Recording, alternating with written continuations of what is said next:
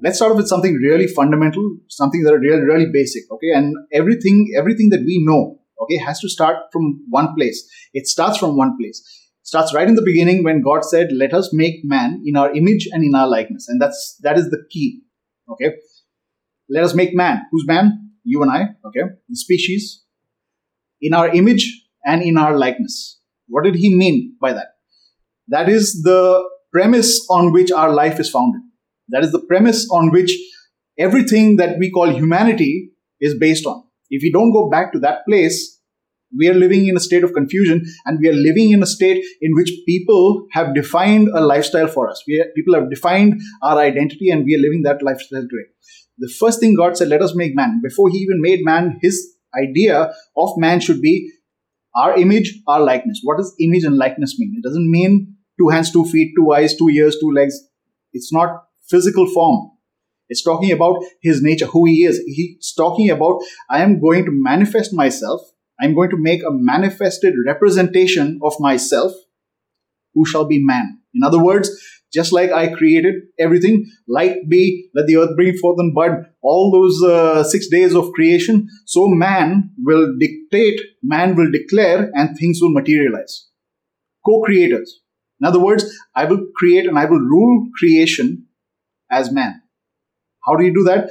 You, you see the example of uh, God bringing the animals to Adam.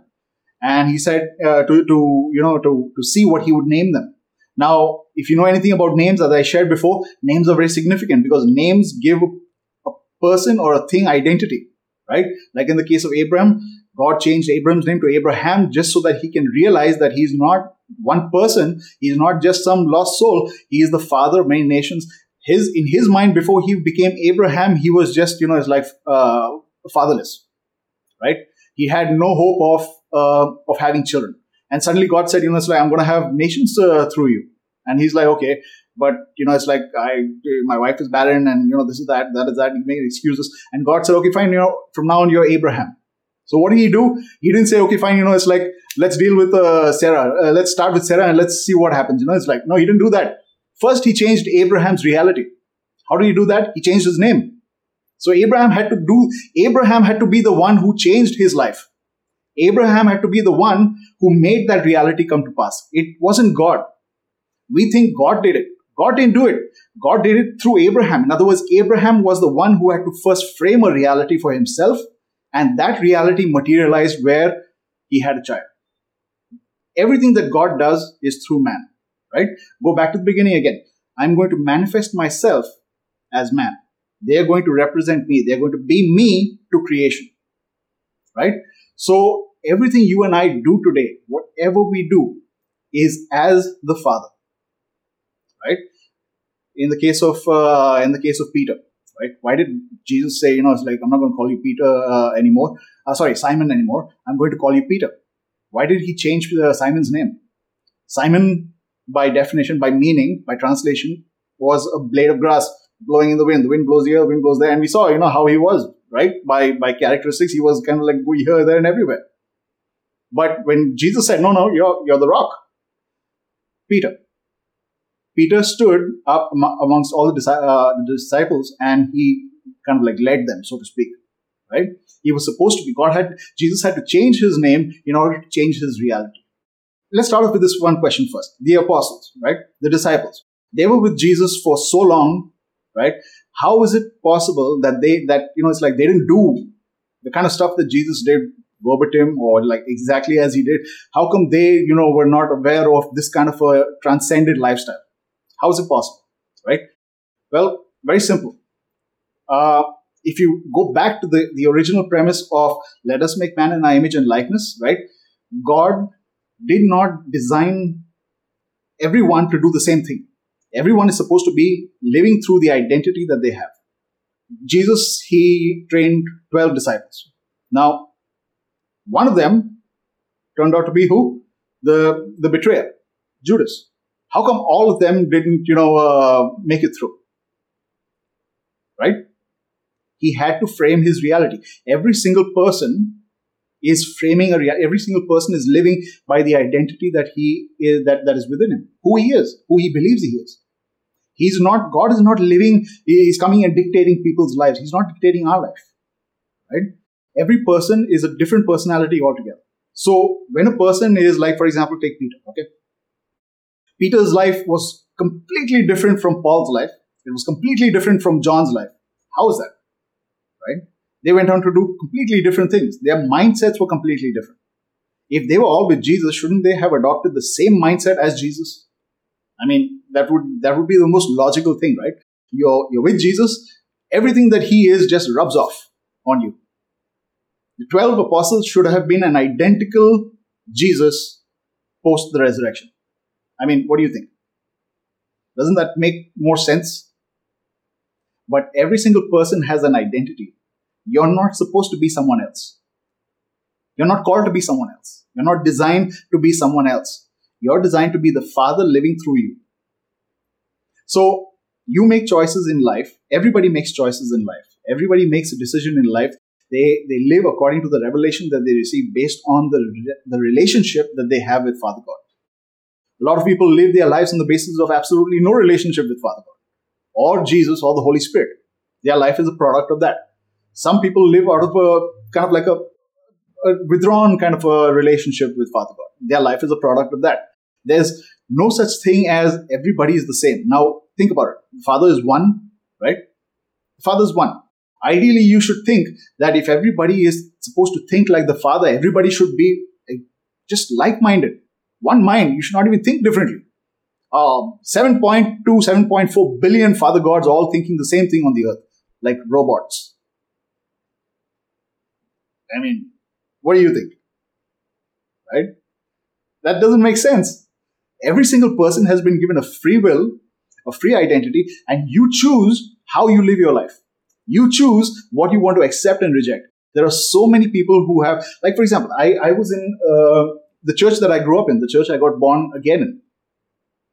I, when, when, when I grew up in that church, uh, I shared the gospel of grace. I shared the gospel of righteousness. I shared because because for me to find those things, and this was this was in 2006, 2007, around that time.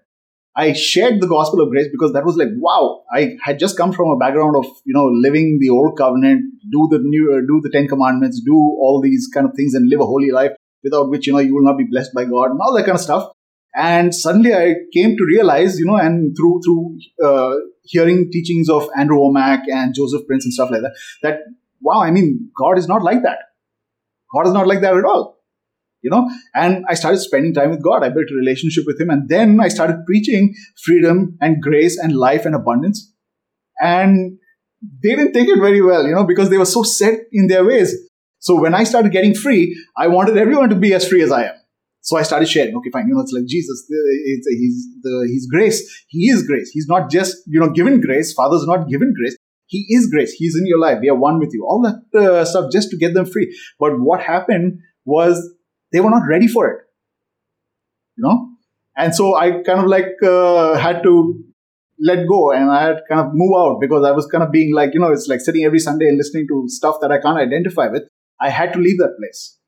And when I did leave that place, I found a lot more freedom to have a relationship with Father God and build and grow in Him. Now, I came to know many years later, about at least 10 years later, that everything that I was sharing then, okay, through a friend of mine in the church, in, still in that church, I found out that everything that I was sharing at that time in 2006, 2007, those guys were slowly starting to accept it and come into that revelation like 10 years later. So everything that I was kind of like, you know, what would you say, persecuted for, not, not really persecuted, okay, but persecuted, so to speak, for, they started accepting as a reality. 10 years later, I'm like, why didn't you just, you know, receive it at that time? You're believing it now 10 years later. You've delayed 10 years of your life. You could have gone so much more far ahead. In my mind, that's what I thought. Right? So, and I, I realized, I learned that, you know, it's like if I really want to know Father God, I just have to be open. Keep an open mind. Because I'm, the Holy Spirit is always there where it's like, I don't want to believe this thing where you can be deceived. The moment you believe that you can be deceived, trust me, according to what Jesus said, yeah, Matthew 9 29. He said, according to what you believe, that is exactly what will happen to you. If you believe you can be deceived, then guess what? You can be deceived. You will be deceived. Right? But if you know you are one with the Father, you know that you are in the Father, you are hidden with Christ in God. There is no such, there's no room for deception in the Father where you, where you abide. Right? So as far as God is concerned, we need to understand that you keep an open heart, God will be able to do anything and everything through you. He'll be able to share his heart out. Why? Because you will, like a child, receive whatever he has to say. Now, those uh, the, the church that I was in, they kind of like didn't receive it, but ten years later they did receive it, and I'm like, you know, it's like these these things. What? Why? Why is the thought process different? Right? You every person chooses differently.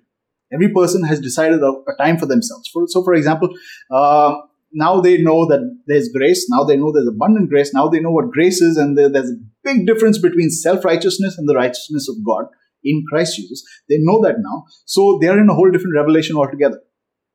Right? Not every church is in that same place now because there are some churches that are still way behind these guys. And they're teaching. The moment you come under a teaching or a preaching, you come under that mindset. Okay, what, you, what happens? You listen, you listen, you listen. That one mindset keeps coming and playing again and again and again over in your mind. You can't break free of it. So tomorrow, if you hear something that is new, you hear, hear the Holy Spirit say something. It'll be very difficult for you to accept it. Why? Because you have been listening to a structured preaching, a structured teaching over and over again from the same pulpit. Right? You, you can't break away from it. You think you can, and I hope you can, and I pray that you will, but the the simple you know uh, physics of a brain simple mechanics of our brain is that whatever we hear we tend to accept, you know? And that is what causes us to, you know, it's like go back and forth between what is this person saying, what is that person saying. Now, the apostles, okay, they went through whatever their lifestyle was. They went through, they, they, they, they were persecuted. They were, they, they died and we wonder like you know it's, it's, in the bible right? I mean we are taking the word immortality. Immortality is not spoken of as much in the bible. One scripture but it took revelation for a person to actually grow in that identity right?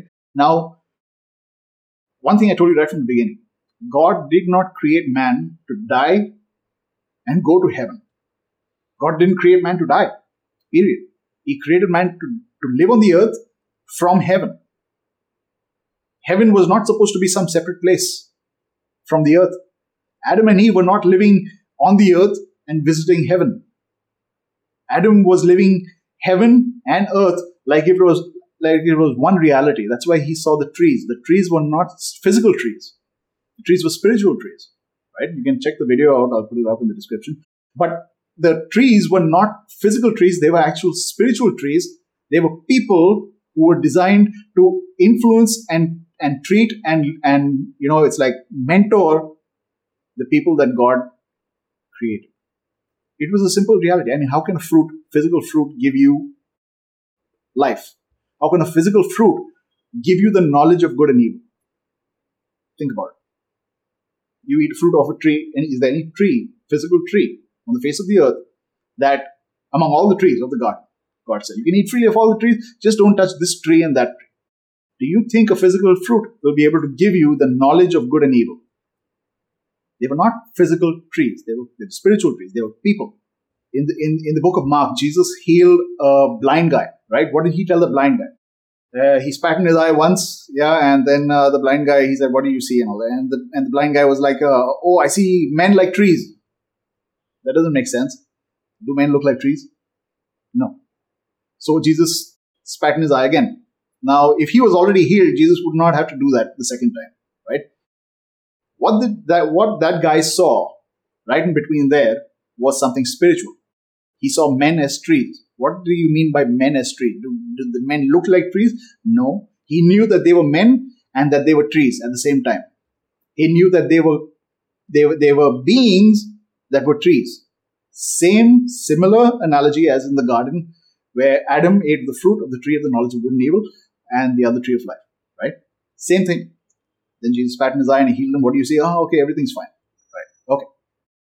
The the method and that, that God follows is the same. Everything is supposed to, everything spiritual is supposed to materialize physically. Your life today, okay, my life today is a product of everything that we have materialized from the spiritual realm, from our spiritual life, from our spiritual reality, our spiritual reality. I'm not talking about anybody else's, I'm not, not talking about the world's. Everything that we are today, your financial situation, your health situation, your, uh, your mental state, your, your whatever it is, you have materialized from your spiritual reality and made it real. And that's what you're living. Nothing can jump you and, you know, make you live this life. It is not possible. It's not the way God designed it. Right? That's, there's no such design as that. Your life is a product, like it says in Matthew 9 29. Again, Jesus said, Your life is a product of everything that you believe. It's as simple as that. So when we see all the apostles, when we see Adam and Eve, when we see, you know, it's like uh, man from the beginning, right? Everything that they knew to be real, knew to be true, they manifested and materialized. God said, let man have rule, let man have dominion, right? That's the premise of everything that we are seeing in the world today. The world we, we live in today is a product of let man have rule and let man have dominion. In other words, I am going to manifest myself as man. They are going to have their own will. And when they come into oneness with my mind, they will manifest my reality. But they have to do it of their own accord. They have to do it from their own heart. They have to choose that I'm going to come into oneness with the Father. You wonder why uh, why God met with Adam in the cool of the day, right? That relationship was supposed to be the foundation of man's rule over creation. It was supposed to lay the foundation. It was supposed to be the basis from which all governance had to flow. Right? It was supposed to be that way. It was designed to be that way. We would not be in this world today if Adam was still in relationship with the Father. We would not be in this world today if Adam's conscience was not pricked by, oh my God, what did I do? And hid himself. Right? He would not, even if he ate of the fruit, it doesn't matter. If he had eaten of the fruit, but still gone to the Father, right? Still had his conscience clear enough to live with the Father, he would not be in this state today. Why do I say that? How do I say that? Enoch. Enoch walked with God and God and he was not. He didn't die, right?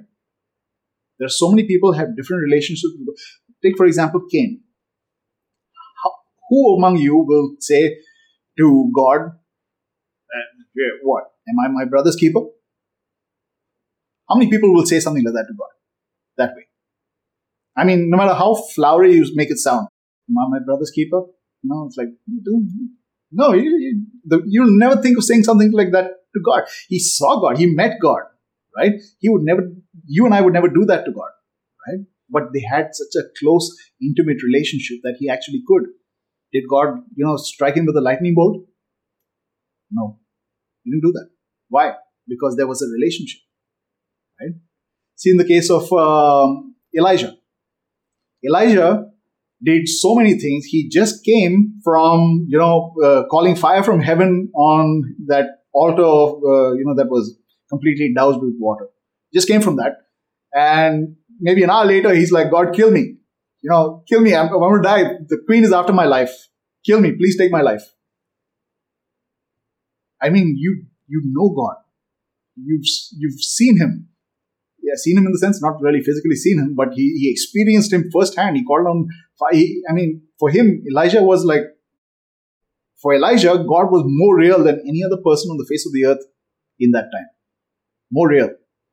That's why he could, with confidence, throw water on the burnt offering and still have fire come down from heaven and burn it. So God was very real to him. Right? Every person is going through their own journey in life where you cannot distinguish like, oh, wait a minute, this guy has so much faith. You know, he has, uh, this guy is uh, such a good guy. You can't do that. I mean, because every person has a reality. They are a reality in themselves where we, where we, you know, it's like we, we live our life according to the relationship that we have with Father and it's unique. So like I mentioned, you would generally think that a person who had spent three years with Jesus, I mean, they all slept together in the same dormitory. They, you know, it's like ate the same food. They went to the same uh, toilet out in the field. Everything is the same. You'd think that they should have been identical. They should, everything should have rubbed off on them, right? But no, one turned out to betray Jesus. I mean, after all that they've been through, I mean, think about it, right? No, it, it doesn't work like that. Every person is a reality in himself. Jesus could have easily stopped Judas from betraying him. God could have stopped that fruit being eaten in the garden itself. Man has to decide. Every person is unique and has the nature of the Father, is the manifestation of the Father to decide if if what the, the principle is very simple. If God has manifested himself as you, he expects you to be as powerful as him. If you are not living in that mindset, then you can't manifest that power and that individuality that God is. He is 7.4 billion people on the earth. That's the Father. You're the Father, I'm the Father. Every single one of you is the Father. Manifested. And what did Jesus do, right? God sent Jesus in order to bring us back to the Father. Not to bring us to Jesus, like I shared with you the last time. Jesus said, I am the way, the truth, and the life. No one comes to the Father except through me. Right? Jesus came to bring us back to that relationship that the Father had for us. That's the key. That's the fundamental. That's everything.